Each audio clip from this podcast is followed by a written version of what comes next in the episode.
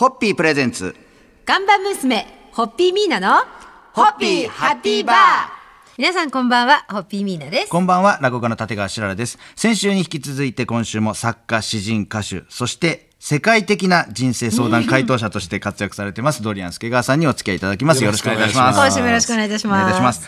ドリアンさんが2013年に発表された小説、アンは、フランス、ドイツ、イタリア、イギリスなど、世界12カ国で翻訳されの読み継がれてますが、このアンは、ハンセン病の元患者さんとその周辺の人々との触れ合いが描かれておりますが、このハンセン病を題材にしようと思って書かれたんですか？それともなんかそのハンセン病の元患者さんとご縁があったいやとかあのねな全くないんですよ。なないんですか？これがだからそのジャン・ベルジャンっていう深夜放送やってる時に、はい。まあ、若い人たちと話をする番組だったので、はいでまあ、人生に意味ってあると思うみたいな、あの単純な質問をみんなにした時に、はい。まさにこのスタジオで、はい。そしたらみんながねその社会の役に立ちたいって気持ちは分かるんだけど、役に立たないと生きてる意味がないってみんなが言い始めたんだよね。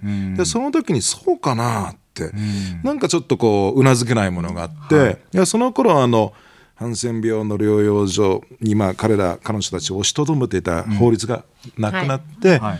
みんなの辛い人生っていうのが明るみに出てきたの、なんかねどんな環境のもとに生まれてきた人にも、えーその人生が短くても長くてもやはりこの世に誕生した意味があるんじゃないか、肯定的な意味で、はい。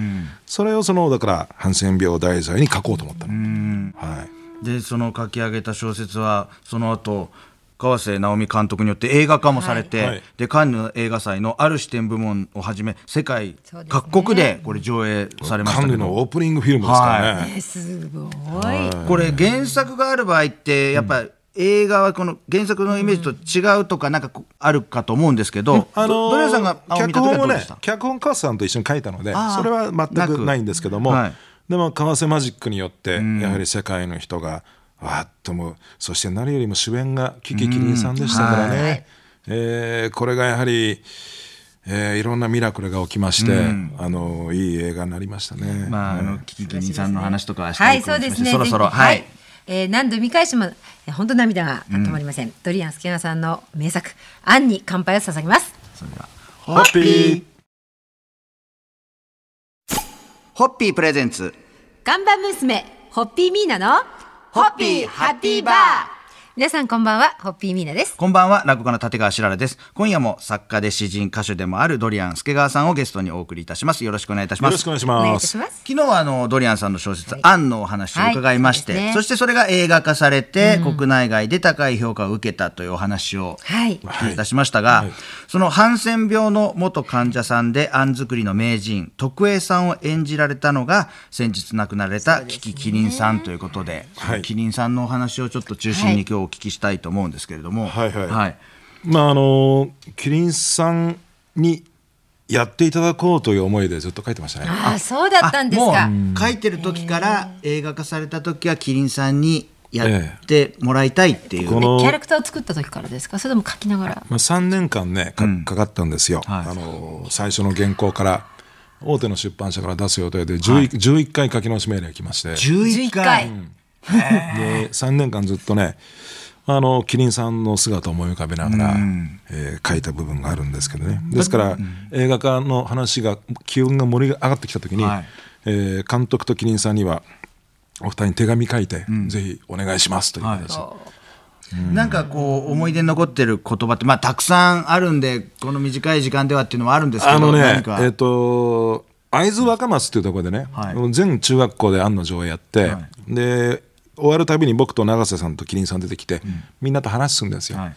そしたらね山間部の中学校で人数が二十数人しかいなくて、でまあ、施設から来てる子たちもいるとこで、こう名前とか言われちゃうと何も言えなくなっちゃう子がいる、だからあんまり一人一人指すことはやめなやめてくださいって校長先生言ったのにキリンさんがねじゃあ全員に感想言ってもらおうかなって言ってああやっちゃったよと思ったら案の定立ったまま喋れなくなっちゃった子がいたの、だからキリンさんがその子抱きしめてね私もねちっちゃい頃喋れなかったんだよって言って、でもねここには胸を刺してここには言葉あるよねってその子がこうやってうなずいたんですよ、そのシーンがね 今でもね思い出すと泣けますね。いけますね、それ。あれああいうものを見せていただいたっていうのがね大変ありがたいことです。はい。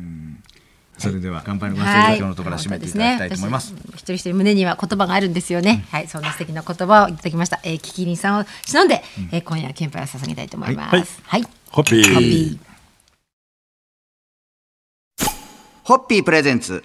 看板娘、ホッピーミーナの、ホッピーハッピーバー皆さんこんばんは、ホッピーミーナです。こんばんは、落語家の立川しららです。今夜も作家で詩人、歌手で人生相談の回答者としてもおなじみのドリアン助川さんにお付き合いいただいてます。よろしくお願いいたします。よろしくお願いします。本当ドリアンさん肩書きが多くてこの仕事の時はこの名前でとかそういうふうにこう使い分けあることってあるんですか、のーもうもろバラですけど考えて生きてきたわけじゃないので。その都度その都度ノリできて何の計画もなく生きてきましたので、このドリアンっていうのもまあバンドがデビューすることになって、はい。でちょっと本名どうかなっていうんで,、でみんなでこうつけた名前なんですよね、うん。だからもうちょっと真剣に考えればよかったなって今は思うんですけども。でもなんかどうなふ降ってきたんですか？降ってきたというかこのドリアン助川って。いうこれはね当時吉本バナナが大流行で、はい。まあ、今でも非常に売れてますけども、あ吉本バナナっていう名前いいなと思ってて、でバナナってみんなが好きじゃないですか、はい自分はそのみんなに好いてもらわなくていい だからドリアン。うん、なんかこう好きな人だけ好きだと思ってもらえやと思って、それでドリアンにしたそれが上に来たわけですね、でもこの名前にしちゃったおかげで、はい。あの多分僕日本で一番ドリアン食べてます。あお送られてきたりするので、ああえー。すんごい好きなんだろうと思って。え実際はどうなんですか？ドリアン自体はあんまりまだ秋が来てないですね。ああれ当たり外れあんのよ、ああ、そうなんですか？だからそのうまいやつ最高のうまいの、一回タイですごいの食べたことあるけどね、ああいうの一回当たっちゃうと次があれまた食べれるんじゃん。そして財産みんななくしてるっていう。財産なくすまで行くんですね。いくんです。ちなみに私の大師匠にあたります立川談志は、はい。ドリアン大好きなんですあそうでしたか。ドリアンあ本当に大好きで。ただあれ食べる時ってやっぱちょっと周りの人がね、ええ。ちょっとこうえっと迷迷惑するじゃとこあるじゃないですか。匂い的なものとかでちょっと。でもそういうのも含めて男子大好きで、よーく食べてましたよ、ねえ。じゃあ今度ドリアンのパーティーでもやりますかね。ドリアンパええ。み皆さんはドリアンは食べたことありますか？ありますねっていう感じぐらいの記憶なので、ぜひ改めてゆっくりあのホッピーとドリアンの組み合わせを面白そうですね。大丈夫大丈夫。大丈夫やりましょう。またそういうことが実現したらこの番組でも紹介させていただきたいと思いますので、はい。はい、それでははい。乾杯のご発声お願いいたします。はい、えー、ドリアンとホッピーのコラボパーティーの実現を楽しみにして。それでは、ホッピー。ホッピープレゼンツ。